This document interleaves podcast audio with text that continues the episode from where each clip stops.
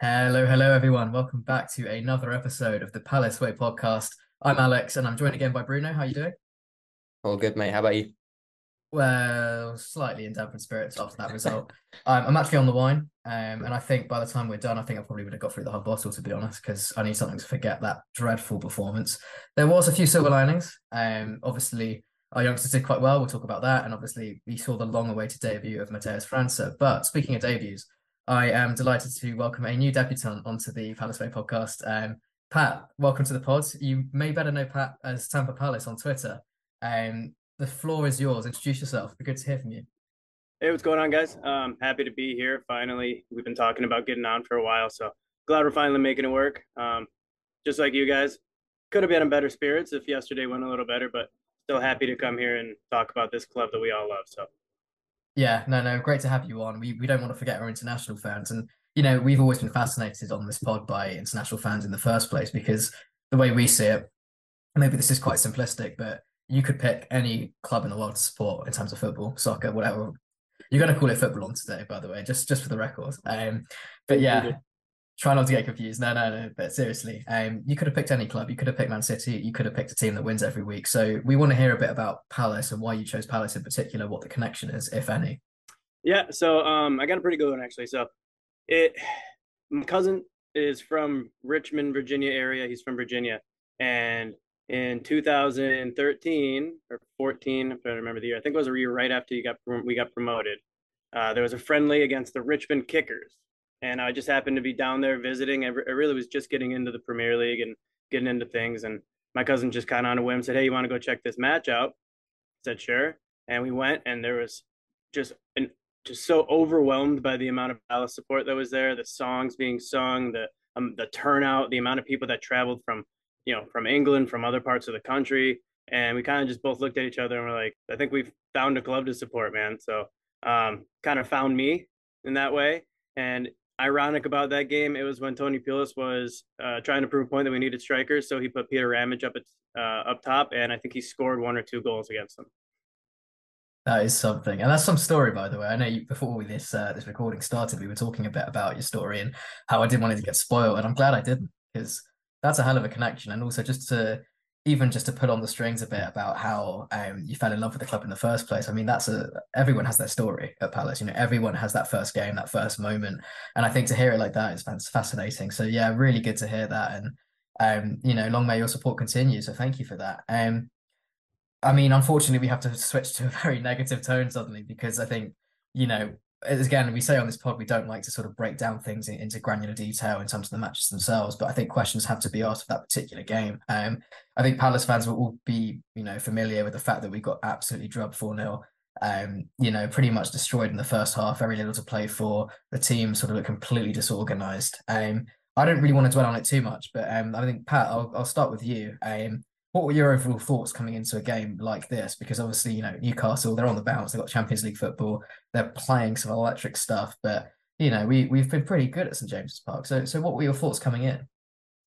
Um, yeah, you know, I mean, no, as a obviously Olise is not fit yet. Still, he hasn't featured yet all year. It was going to be a little bit of a battle uh, on that same pitch at that same ground. They put a battering on PSG, who is slightly better than we are, I'd say. Um, Just a bit. So you know, I was hoping maybe we could go for a draw, but I wasn't going to be shocked if we if we got a result like this. For me, it was more the the manner of how we conceded the goals. Um, just I can get a little more into the weeds of it later, but um, just quickly, they had four of their ten shots inside the six yard box. Forty percent of their shots was inside the six yard box, and if it wasn't for Anthony Gordon just not bringing his shooting boots, it could have been five six nothing at halftime. So just a lot of easy, easy, easy chances we were conceding, and that doesn't sit right with me. But overall, for the result, I don't think we can react too strongly with it. They're flying right now; they're in great form. Yeah, it's one of those things. Yeah. yeah, it's one of those things where with Roy Hodgson, um, you you're getting a manager who will give you consistency. You will stay in the Premier League. You'll maintain a mid uh, a mid table position um, throughout the season. Um, but you also have those results where your team just doesn't show up. And we saw it um, creep in during his first spell at the club. Um, I'd say we didn't get it as much the first two seasons, but after that, the battering started to increase in frequency. City, Spurs, Chelsea, United all became effective write-off games. Well, less so United, but um, and it feels like we're sort of returning to that just a little bit. Um, I didn't have much optimism going into this game. Newcastle are in fantastic form, and the results, um, in terms of a defeat, I've got no problem with.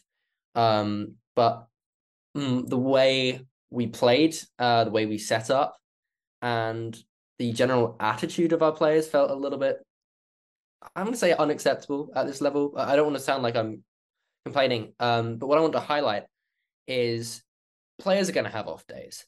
Um, that happens. You get one player who has an off day, you get two players that have an off day. But when pretty much all of your players are having an off day, you can't look at the individuals. You have to look at the management. Um, because it's the, at the end of the day, it's the manager that puts the players out and that sets the team up. And I just think we got it all wrong from the start. Speaking of the start, um, you know, there was on paper some positive news. We obviously saw that kind of uh, Doucouré Lerma partnership coming back in, and Ward, who to be fair has had a fairly decent season. He's definitely not stood out, but he's been all right. He came back in for Clyne. Um, you know, our bench was looking more stacked. You know, on paper, this team is stronger than it's been for a few games now, and I think you know we've had some benefit from that. Uh, Bruno, you're shaking your head. Do you want to do you want to add something on that? We've played a Fulham uh, who haven't in, haven't been in great form, a poor Nottingham Forest, and an effectively impotent United side, um, uh, with a weaker lineup. I just, yeah, we had a stronger lineup, but we were never going to do anything against Newcastle. Is sort of my point. Is even with those players back, we had a lot of those players back before, and we still, you know, couldn't score goals against Fulham and Forest. I mean, I, I, kind of bring you in on this part as well. Um, you know, one of my thoughts coming into this was an issue of fitness, and I think it, you know, I don't think anyone embarrassed themselves, but I think certainly in terms of match sharpness and, and kind of awareness, I think there was always going to be questions to be asked. I mean, is that acceptable to you? Do you think that's an excuse? Do you think it was obvious, or do you think maybe maybe the team just had an off day? Do you think it was worse than that? Yeah, I think it's kind of an amalgamation of everything. Um, we're unfortunately not in the situation to have a lot of depth, so we're going to have to kind of get these guys back in. Lerma looked admittedly off off the pace a little bit. I mean, that second goal, especially when, when Gordon came in on the back post, he was very late to step out. And that's kind of the reason that cross went in. And it kind of started this domino effect of being outnumbered. I mean, the whole match, they were five forward, five forward line on our four back line. They're completely giving us a numerical disadvantage. Yeah, I think Doucouré was a little slow. Lerma was a little slow, but it is what it is right now. We don't really have the depth to deal with it. Um, and when Roy sets us up with three very defensive midfielders to just kind of sit there and do damage control, Uh, it's going to be tough when we're not in full fitness and we're just kind of trying to take those punches and absorb it.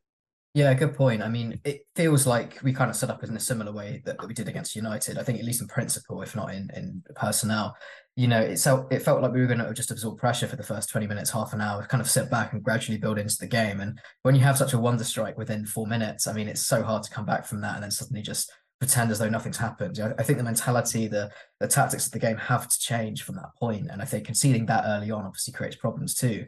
I mean, Bruno, I'll bring you in. What did you think of that first goal? I mean, we, I don't want to talk again too much about the goals individually because it helps that there were patterns in each of them, and I think that kind of reflected yeah. across the wider game. But I mean, what did you think of that first goal and how it affected things? How did we deal with that? How how didn't we deal with it? Is probably a better question to ask. Well, you're spot on by using the word patterns, right? Because uh, that first goal basically set um, the tone for the entire game, which is Mitchell getting outmanned consistently. Um, what I noticed um, was Jacob Murphy is just, without a doubt, much faster than Will Hughes, who since his knee injury at Derby hadn't had um, much of a sprint in him. And uh, Tyrick was left facing a player who'd gotten away from his man and Kieran Trippier. And as a fullback, if you've got Kieran Trippier running at you, you've got very little you can do because he can put in an, incredible ball. He can even, you know, beat you despite his age. Um, and at the end of the day, Mitchell's drawn to Trippier. Murphy ends up un, unmarked in the box, and he gets relatively lucky. Um, I think Sam Johnstone will feel disappointed, but at the end of the day, there's nothing he can do. It was a freak goal, uh, in my opinion. Um, but it was the product of a mistake um, that then became a trend throughout the game. Uh, Mitchell got consistently overpowered on that side, and he wasn't helped by Edouard on that left hand side in that first half being so further forward. But it took until the second half, at which point we were 3 0 down, for Roy to realize that Jordan Ayew, a more defensive player, should swap with Edouard and cover for Mitchell on that side. And it helped. It did help. Um, but we were still really stretched throughout the game. Uh, and I think that was a product of the fitness for sure. and in the first half, it was an extreme tactical error um, that led to a lot of those goals, especially the first. Yeah, I mean, exploiting our left flank was, I mean, it was something that was routine. It was something that was so, so regular throughout that game. And as you say, I think it probably came too little too late in terms of bringing over Ayew to kind of drop back and support support Tyrick. Um, you know, Edouard, a lot of people were calling him out for being lazy. I personally think it's a little bit harsh considering that that's not really the sort of player he is, nor is, is, is what he's expected to do, frankly. But, you know, maybe he should have done more for sure. I mean, do you think uh, I saw some shouts for Schlupp to come in? You know, this was a game where we needed Schlupp. This was a game where we needed that, that, and the other. I mean, only because of, of, the Hughes thing. Only because of the Hughes thing, right? Yeah. Schlupp has the pace to track Jacob Murphy in that situation, but also based off his current form and the way he's been playing recently, I wouldn't have full faith in him to actually track his man anyway. Even if he can, I don't know if he would have it in him to do it, especially not coming back from a hamstring injury. Uh, and I think that's the problem, right? Is half our squad basically have had a hamstring injury at some point this season or are out with one. Um, and that's symptomatic of a fitness problem. Everyone is just being overworked and overworked, partly due to just the strain uh, of the amount of players that we have, the strain of the higher amount of football, um, and the strain of Roy making less substitutions than your um, average manager in the Premier League. You know, um, we haven't made more than three substitutes in a game, um, or maybe we did Still? yesterday, but we hadn't up until that point. Yeah. Um, we just don't have the strength on the bench to bring on. But I also think yesterday, with players like Hamada and you know, with players like Richards, there was room to make more than three or four. I can't quite remember what it was. I'm sorry, but um, I feel like we're working towards it for sure. Um, but no, please not Jeff Schlupp. Uh, please not. I was I was actually happy when he got injured, which I never like to say. Um, but I felt like it would give França an opportunity coming back, and sadly, it didn't seem to do as well uh, yesterday.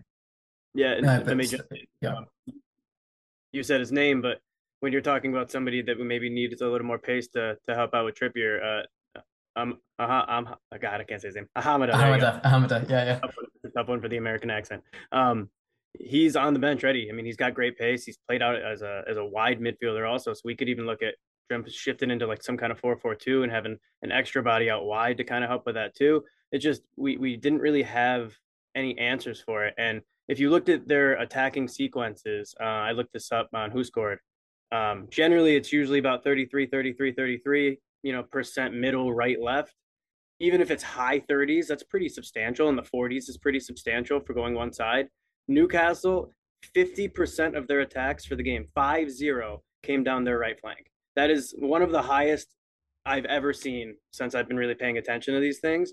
And you talked about patterns. They ran that same pattern, that same automation at least five times in the first half, where they overlapped Trippier. Mitchell didn't know who to go to. We had a lot of confusion with who was supposed to step up to Murphy. Sometimes it was Lerma. Sometimes Guéhi looked like he wanted to step up and we just didn't really have any cohesion in that back line. And yeah. post was just there every single time. Yeah, it was complete uncertainty. Uh, I don't think people really knew who they were meant to be marking in that first half. Like you said, the Lerma. And I think that uncertainty is what led to Guéhi's mistake um, for that third goal because he was caught in two minds and he just couldn't quite get there. And I am, you know, I'm Marc Guéhi's biggest fan. Um, and I think he's earned the right not to be criticized too harshly for that mistake. Sometimes that just happens. Um, but yeah, I think also it's a bit of a trend of Tyrick Mitchell to get caught um, with those overlapping runs. I think a lot of teams seek to exploit that side um, against us because for some reason I feel like I don't see Joel Ward getting um, two manned as much as I see it with Tyrick. So maybe that's something we'll have to look into, and it's probably a, a symptom of our less defensive attackers and midfielders on that side. Could be why we were looking at Lewis Hall, which is why it baffles me we didn't find someone after that went through. If you look at um like general positioning with Ward and like their heat maps and stuff on the season, he's not expected to really push high and overlap. So I think a lot yeah, of it might yeah. be getting caught out of position a little bit, trying to make something happen, being that kind of auxiliary left winger. Yeah. Edouard cuts inside and just being, you know, leaving a lot of space behind him for the other team to exploit. Yeah, I mean you're spot on there, and I think Edouard was very much a passenger uh, yesterday, and Mateta was in the same boat, and that's why for me you can't blame them too much because with the absence of Eze, uh, Olise, and even Hamada, what can they be expected to do? They had such little service, and they are players of quality, but against defenders of Newcastle's quality and midfielders of Newcastle's quality, which is you know, insanely high. You can't expect two natural strikers. We had a front three of three natural strikers. There was very little support in terms of width in that team. Uh, and therefore, everything was very concentrated in the middle where Newcastle's defensive strength was focused because uh, none of these players are natural out wide. And we were always just going to struggle um, from an attacking perspective, especially with those absences as well. It was a bit of a tactical master slash disaster class for for each respective team, wasn't it? I think everything we did fell backwards in terms of how we expected it to play out. I think, like we said earlier, the first goal didn't help at all because it undoes everything you prepare for. But you know, even then, we didn't respond well. We didn't really adapt at all. I don't think our subs were anything to, other than just kind of a, a, free hit by the time we started to put youngsters on. Um, again, we'll we'll get onto that in due course. I do want to spend a little more time just talking about the game itself, but you know, it felt like Newcastle perfectly knew how to play us. And I mean, Pat, you spelled it out there. I think it's like it was almost as easy as going into like Football Manager and just like attack, focusing attack down the right in the instructions because you know that you've got a weak spot there. It almost was so visible, um, and you see it so early on. It's it is almost astounding how we didn't even uh, really try to counter that properly. I mean, how much of that lays lays with Roy? I mean, I, he's surely got to come under fire for his decisions in that game. The early goal, like I said, he he definitely meant as a as a cross. Let's let's keep it honest. But uh, even if he did, Wilson was right there. I mean, Wilson was going to head it in if he if it wasn't if it wasn't in the goal itself. But especially one goal down, you need to change something up. And like I said, get get more get more man, get more bodies on the outside. I mean, they want they want you to go through the middle, like like you said. They want you to play through the middle. They have that really strong big three. Their forwards like to pinch in narrow. They want you to go. They want you to go to the outside. They they they're forcing you to do that. So when we clog the middle for them, that's what makes Trippier have that space and have that ability to kind of play it on his foot and, and do those magical things that he's normally so keen to do. I don't know why we just didn't switch it. I can get that. I understand why you don't want to start Rak-Sakyi in a game like this. I, I can maybe don't agree with it, but I can at least see the logic in it. I can I can see why you wouldn't want to make a sub maybe 15 minutes into the match. But like I said, you had the bodies on there to go into a 4-4-2 or go into something, switch something up, flop, get Ayew to that side. Do do something. The fact that we just continually tried to do the same thing and they didn't even try to hide what they were doing. It was the exact same automation, the exact same pattern every time, and we, they were just daring us to change, and we didn't. That's just where the frustration with Roy comes in, I think. Of course, it won't derail our season, but I mean, it definitely, definitely exposed some frailties. I think depth was something you touched upon a bit earlier, so I want to bring you in a bit on that, Pat, because it kind of put that in the parking lot, if you'll pardon an American phrase for, for one moment. Um, we obviously, you know, it's not gonna. It was almost like something you'd roll your eyes at these days, right? We know that the, squ- the squad is inadequate in terms of what we need at this level. We know that it's underinvested in. I mean, it's something that fans are always clamoring for. I mean, I basically want to bring you in, Pat, and get your own thoughts on this because we've discussed it before. But how do you feel about the lack of investment? Do you think we were really exposed here? Do you think it's something that's going to come back to bite us, or do you think it's kind of a game by game situation where you know, we just happen to have one of those freak results where it really came to, to haunt us. I mean, we could be flying right now, and the fact that we didn't replace arguably our best ever player with anyone is a problem. You know, um, and listen, I, I try and be very impartial. I try and understand the logic on both sides because you know I, I don't think that the board's sitting there thinking how can we mess this up for us. I, I I do believe they have the best intentions, but the one thing that I can't see the logic behind at all is the 20 million and allegedly uh, highest earner on the team for a backup goalkeeper that is now injured. Um, that one is the only one for me that's just baffling. I, I, don't understand how how that makes any sense. And I know some people were saying, "Oh, we needed a backup keeper," but that's a straw man argument. We could get a backup mm. keeper two, three million quid uh, if we wanted to, and still use that money to go get someone else. Um, and to your point about the lack of depth, I mean, it is what it is now. The transfer window is closed. We need to. For me, this is where I kind of nerd out. My my old job, I used to do sports science and stuff, and look at volume tracking with the GPSs, those little sports things. Wow. guys. So I, I didn't do, know that. I genuinely yeah. didn't know that. That's you should have mentioned that. That's that. a really good insight. Yeah, I used to do that in professional baseball. So uh, I can tell you that volume is volume. It, it, it comes from the game. Of course, the matches are going to be more intense, but it also comes from your training load. So if we have less guys that are going to play, if we have less, you know, bodies that are able to go out and on the pitch and try, then we need to do something in our training to adjust it. Maybe have some lower intensity training, uh, maybe save some legs that way. And I, I would be very curious to look into what our training looks like and if we're doing anything for that because for a, a low, you know, a low def squad, we shouldn't be having these amount of injuries and we should be doing something to mitigate that in the weekly training. Um, and to your point about uh, Dean Henderson, uh, I know the club saw him uh, as a opportunity too good to miss, uh, as a player of extreme uh, potential. You know, he's young for a goalkeeper and he's proven in the Premier League. Uh, and I know we just saw him as an opportunity to make guaranteed in inverted commas profit. Um, and it looked good. Um, that injury against United is, you could say it's predictable. With hindsight, you can say it's predictable. They would have done a medical um, and they would have done a stress test on that specific muscle to see if that was going to be a recurring injury. And they didn't catch anything. Um, it no longer becomes a question of if the board's gone wrong um, with signing him because their justification is relatively sound. It becomes more of a issue of our medical team, uh, and now that's cropping up a couple times, right, with the um, uh, the fitness of the players and the injuries. So I don't know, maybe there's something going on there. I don't want to, you know, but hmm.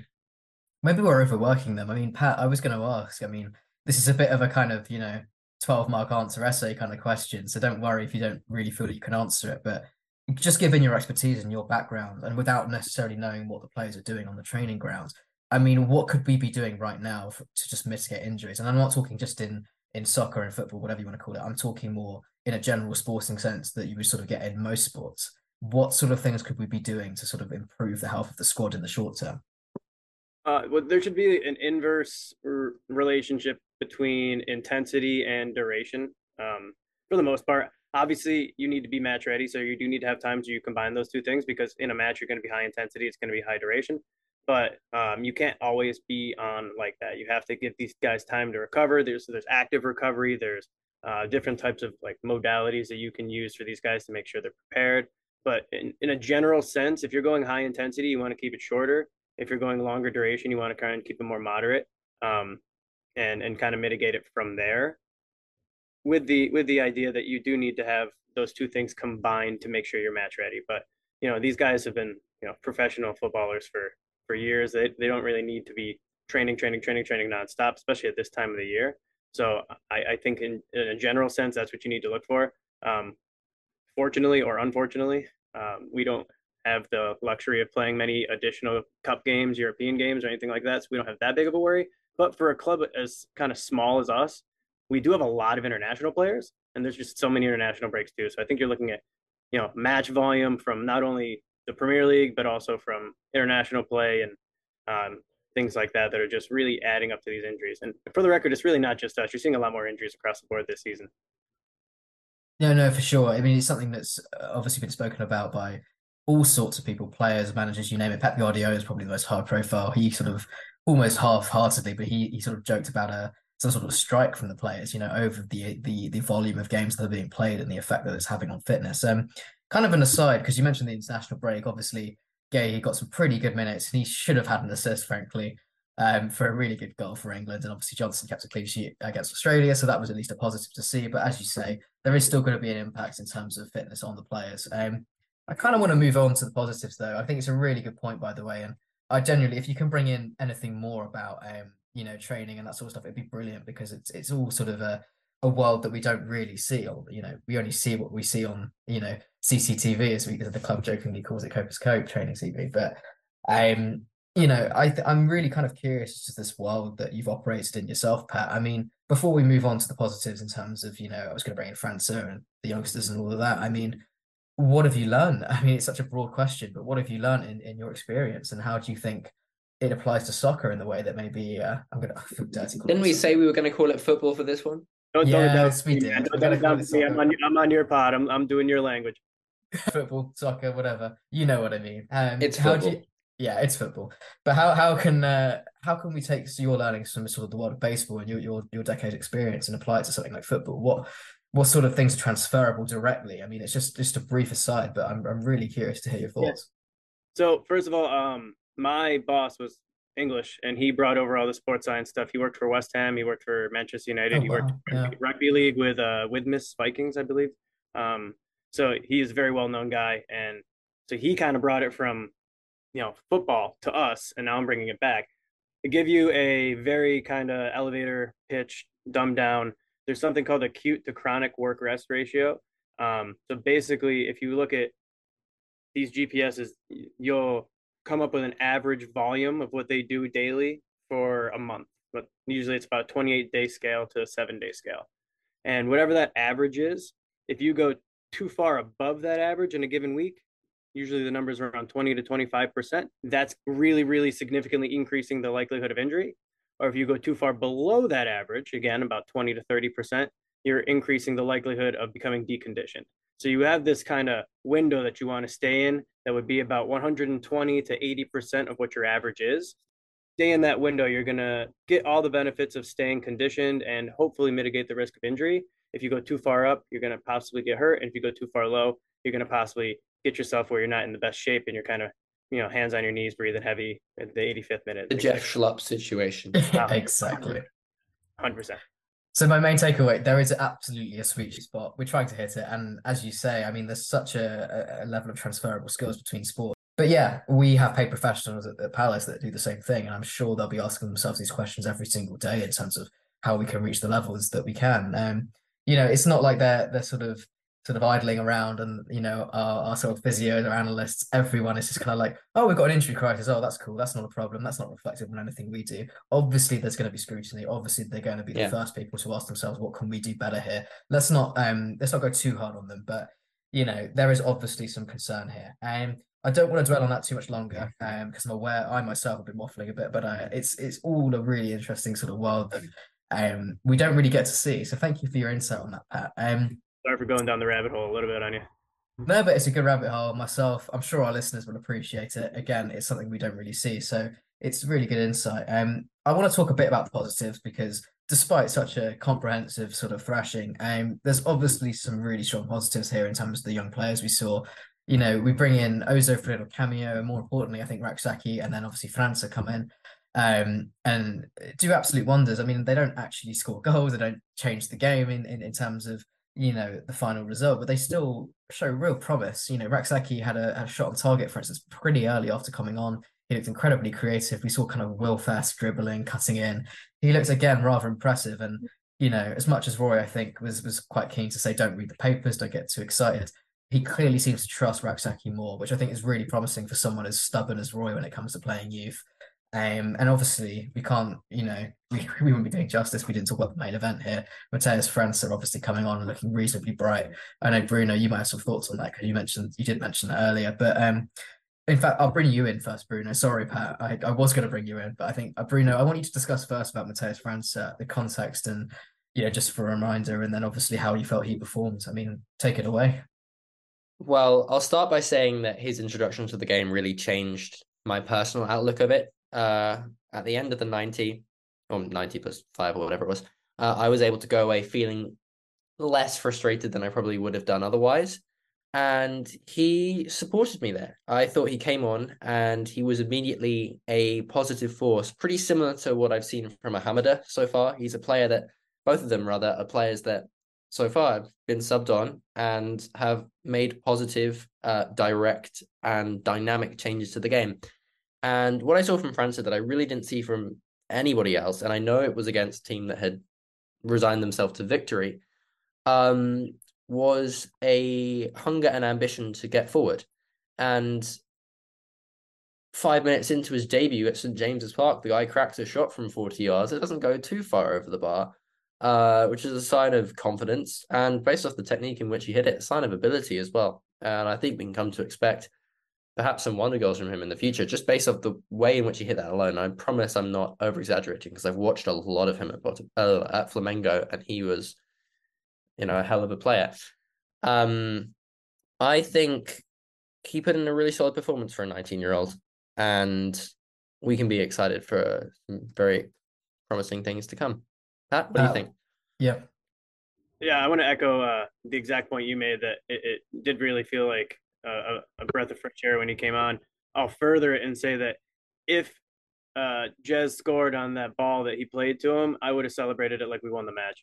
Like that would have been incredible. It was it was a great play watching those two link up, but um, he just he looked the part, man. I mean, I, I know I, I kind of pride myself on being the objective kind of look at the numbers guy, and that's not really numbersy of me to say he looked the part, but he just did. His technique looked great. He looked very comfortable out there. Um, like you said, take with a grain of salt because they're already up 4 0 and they had the game put away. But we had 15 shots of our 17 shots in the second half. 15 out of 17 in the second half. we had 17 shots. yeah, but three that. of them were on target. So, like, yeah, that's the issue, right? Nine and nine of them were via set piece. So I mean, I'm not trying to make it seem like we did better than we did, but uh, out of those 15, I would I would say maybe 10 or 12 of them came when when França came on. So he made a huge difference. He had the most created the most chances out of any player on the pitch, including Newcastle players, in his 25 minutes or so that he was on.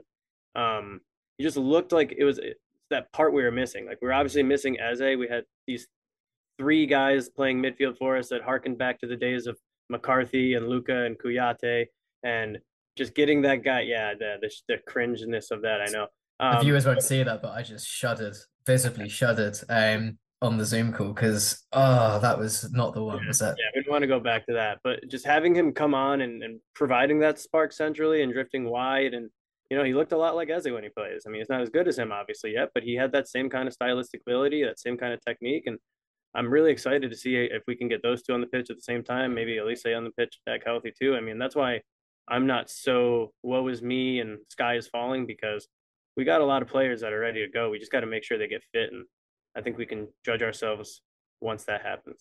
Yeah, I think I the mean, transitions. I'll, yeah, mm. go. I was just gonna say two things. Um, which is França at CAM, which is interesting because in his pre-match presser, Roy said, um, "Don't expect you know, França to be a player that can play every position across the forward line. Um, yet we know the club what season as a left winger, uh, but we saw him as, as an attacking midfielder. So that was interesting. And he seemed, you know, bright and relatively accomplished there. And he was also pretty physically um, present in, at the Premier League level, just in those minutes. It's a very um, brief period of time, but I don't think he got out muscled much at all. And there was a moment um, pretty soon after he came on where he played a nice, you know, one two um, and formed an attack for us. And he did that by holding off a defender. And, you know, Newcastle's players aren't weak. So for a 19 year old um, coming from the Brazilian league to do that just even once in that game was really impressive. And it's a skill that I saw David Ozoh very much um, brought with him as well, which is rare for academy players. Um, you know, Jez, for example, Rak-Sakyi doesn't have that physicality and that build yet. But when Ozoh came on, he had two duels, one aerially, and he just bodied the man out of his way. Um, and that's that. one of Ozoh's biggest strengths, man. He is an incredible talent. We'll talk about him more in a minute, but I just wanted to get out there and say I'm David Ozoh's biggest fan. Let's be fair, he comes on about the 87th minute. There's not much to say, frankly, but he came on, sort of clattered people twice. He just and then just just sort of entered the game. You know, he he uh he looked pretty bright for you know what was only just what five minutes of that of of action. He looked pretty good. Um, to be honest, I think Ozoh we haven't really seen enough of yet. Um, so again, it would be good to sort of see more of him, but we, you know, until then, we'll just have to take what we can get and just enjoy it. Um, he looked pretty sharp. Um, all I was going to add, and again, I think really good points there. I mean, it was certainly such a positive to see um, França in the first instance, and obviously Rak-Sakyi as well. But we've gone from having Rak-Sakyi as a complete fringe prospect and França as this kind of unknown quantity that we bought to two players now that have at least shown glimpses of being solid squad additions that can play at this level that are good enough. Um, so yeah, I think there's a lot of positives to take. But yeah, I mean, obviously França, particularly França, was a huge highlight from that game. Um, Bruno, do you think that Ballon d'Or clause is getting met? God knows that I need it. I think we all need it mentally. like if he turns out if he turns out to be the second coming of Neymar, ideally with less injuries. Um and wanting to be inappropriate with his sister, but that's another story. Oh we'll, God. We'll cut that, uh, we'll cut that out. uh, I think um, Palace fans will have a lot to look forward to because we've never really had a Brazilian wonder kid. I'm not counting Andre Moritz in, under that category. um, but and... Bruno, two free kicks against Wolves. You can't say oh, that. God. Uh, Danny Butterfield's got a hat trick against Wolves, and Wayne Hennessy was in goal. Okay, we some things don't count. You know, Danny Butterfield was genuinely a ch- like up there with Ben Watson as like weird childhood heroes of mine because that was just the era I was growing up watching Palace. In. Anyway, forget that. Um, jokes aside, obviously the point I think we're trying to make here actually is that you know França's potential was enormous. I think he held his own really well. Um, you know, this is like his Zaha moment as a teenager. You know, coming on looking pretty good. You know, the two aren't directly comparable. That's not fair. We but... need to stop saying Zaha s because it was thrown out about Rak-Sakyi earlier, mm. and my god, the kid looks like he's you know a deer in headlights half the time he's on he's on a he's on a football pitch. You know, he's got immense talent. He's just you know blasted League One out of the way like it's nothing. But we need to stop equating players to Zaha because it's going to put us in a dangerous territory similar to Manchester United, where every player that comes through has insane expectations where they're compared to the class of 97 and to Ronaldo and whoever. And we need to just, I know why Roy's saying the stuff in press conferences because everyone just needs to not freak our players out because we have so much talent and it hopefully, provided injuries go in our favor, will all come together in the second half of this season. Um, yeah, I'm I'm just fearing that December spell where we place, you know, everybody that is in the big six at once. Yeah. And yeah, Brighton. we're gonna have a horrible December. And Brighton, of course. Yeah, we're gonna have a horrible December and Brighton because I just have this feeling about smash and grab that will come back to haunt me. But anyway, not the point. Um, you know, I think that was a, was a bit tongue in cheek, of course, but there is a serious point to be made about easing expectations, despite some really positive flashes. Pat, what are your closing thoughts then on? Um, you can even bring in Ozoh if you want, but you're particularly on Rak-Sakyi and França. So, what are your closing thoughts there on what you saw of them and what you can expect from the future of them? Yeah, uh, to Bruno's point with you know Rak-Sakyi looking like he's kind of a deer in headlights at times. It's true, and it's you know you, you can't really fault him for it as young as he is and being on the big stage. That being said, that's what I'm talking about with França. He didn't have that. He looked like he'd already had a season or two of Premier League football under his belt. And I think that's why you do have to temper your expectations, but that's why you do start to kind of think, oh my goodness, this kid could be really something because he just looked so natural out there. And um, I think I'm not trying to downplay Jazz. I think he can be a great player, but I think we need to be patient with him. I mean, if by rights he should have been in the championship on loan right now, kind of getting better and owning his craft. So we did him a disservice by throwing him to the wolves a little bit. Um, but you know, there's still a player in there, but I think he's going to come a little slower than than most of our fan base kind of assumes. With Ozoh, we just got to see more of him, man. I, I love him. I, he doesn't he doesn't look like a kid. He doesn't play like a kid. He, he's out there being very physical. Um, another one that probably should have got loaned out, but if he's here right now in our squad list, let's let's see what he's got and let's play him. You know, uh, we don't need to constantly be playing the same three four guys over and over again because that's what we talked about earlier. What's going to cause those injuries? So let's use some of those numbers that we have and you know, maybe he's not ready yet, but let's find out. Honestly, David Ozoh, um, you say maybe he's not ready yet. If there's anyone in our academy um, that's ready, it's him. Um, he played in our tour um, in Asia and Australia last summer. Got a got a lot more minutes than he was expecting, and he'd only just turned 17 at the time. Um, and all of a sudden, League One clubs were poking around. So you know, if League One clubs were looking at him, um, a year ago. I'd say he's on a similar level to Rak-Sakyi in his development, despite being three years, you know, younger, which is pretty mental. Um, Ozoh obviously hasn't had that level in professional men's football yet. Um, he doesn't have that under his belt, and I think a loan to either the Championship or League One in January would do him the world of good. But we need to see him get minutes, I think, because he is that player for that generation of our academy. I have never seen, you know, in the four years I've been watching our academy, a player with so much physical and technical and mental ability at the same time. And for someone so young, um, it's kind of unprecedented because, you know, Jez has the ability to score goals for sure. Um, but I don't think he can beat a man in the Premier League yet. Um, I don't think he's got that physicality. Whilst Ozoh, you know, was going toe to toe with Bruno Guimaraes in midfield uh, I don't know if he was still on, but whoever it was in that midfield, I know Sandro Tonali came on. I think that's who he won a header against. So my point is, he's got the ability and he's got the potential um, to close that gap between them and to take him to the next level. We need to see him get minutes, and I really hope Roy gives him the chance. Yeah, I think the the vast majority of the academy kids, not just for Palace, but just in general, that that don't make it, it's not the the technical side of their game; it's the physical side of their game and Ozoh absolutely has the physical side. Um, him, like Phillips, I think has that physical element to him. And then kind of one of our lost boys that because he's been on loan for so long, but he's still I think only 21 years old is uh, Malachi Boateng up in Scotland right now. Yeah, I think those three have that physical element of their game that is very rare for the academy. The thing and, with Malachi and uh, Phillips though is that they're in the technical area and in the mental area is less on point, right? Yeah, for sure. But they, they have to kind of learn that side of the game. Where to your point with Ozoh, he seems to kind of be more well rounded in that aspect, and he's what two, three, four years younger than both those two. So there's a lot to be uh, a lot to be excited for with that kid. Well, isn't that an optimistic note? Um, I think we'll wrap it up there, guys. Thank you very much for your insight, as always. It's been brilliant. And Pat, as far as debuts go, I'd say you're gonna gonna hate me, Bruno, for saying ask, but you were França-esque. You know, you filled us full of promise there. And um, again, really great to hear, um, not just from your general insight, but also from your professional background. I think that was really, really good. Um, I want to just talk briefly about the uh, elections for the fan advisory group that's being uh, held on Wednesday. Actually, the election closes as it, happens. Um, we are obviously delighted to have you on, but we also know you're running for that um that election, Pat. So, I mean, you, I don't know if you want to elevator pitch it. The floor is pretty much yours. We obviously support you. We think you'd be a great addition. You you hold yourself so well as an international fan, and the sort of stuff that you bring to the table, and you know your dedication is clear for everyone to see. So, why do you think you should be on that committee?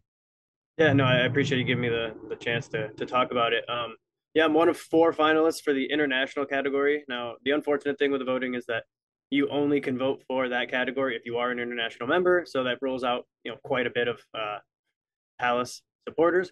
Um, but I think I could do a really good job with it. Um, I, you know, I've, I've prided myself. I'm staying neutral and trying not to be super reactionary with things.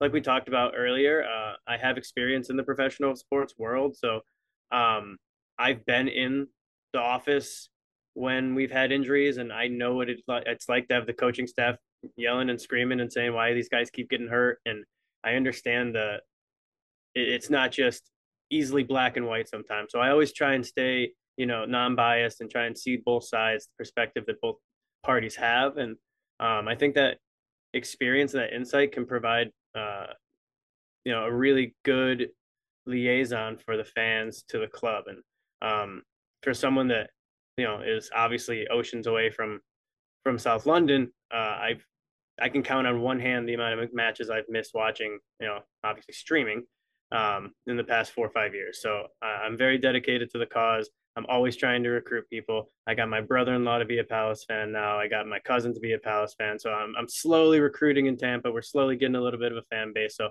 um, if I got elected to that, I just you know do that just at a bigger macro level. So I hope uh, I can win it. And if not, I'm still going to keep doing what I'm doing and still love this club.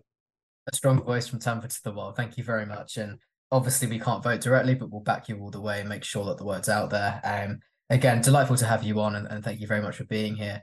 Um, I suppose that's it from everyone, though. Um, if you're not already following us on Twitter, please do so at the Palace Way. It's really supported. Um, it's the bulk of where we post our content, but obviously we're expanding, as you know. Um, we recently launched our kind of slightly rebranded site uh, at thepalaceway.com. Bruno, I see you with your hand up. So while I'm kind of rattling off, what do you have to add? Just a little bit of a um, heads up. I can confirm that we're currently working on adding comments to our site. Um, so uh, anyone reading our articles will now be able to, you know, chat with each other and give feedback on the article and on points discussed within within the article. Um, that is coming alongside a um, general uh, website revamp, which is now live, uh, whilst the comments will be added uh, within the next couple of months. So just keep your eyes open for that. Brilliant. I mean, we're trying to create kind of like a forum like fan environment. You know, conversation is what Palace fans do best. I mean, anyone on Twitter for more than five minutes, for better or worse, will know that, right? Um, and we want the Palace way to be something that's um, really at the heart of everyone's experience when it comes to that. And that's why we're rebuilding this site. So, again, we think it's top class. We obviously are just us. We, we're going to think that, but we really want um, fan comment, fan insight, and and for you guys to really shape it. So please keep an eye out for that. Have a look if you haven't already. So at the Palace Way on Twitter, please follow it. And if you haven't already checked it out, thepalaceway.com is going to be the hub of the future for Palace fans. We promise. Um, that's it from me though. Um, Pat, brilliant having you on, and Bruno, thank you again as always. Uh, it's goodbye from me and goodbye from you guys, and we will see you in the next one. Thank you.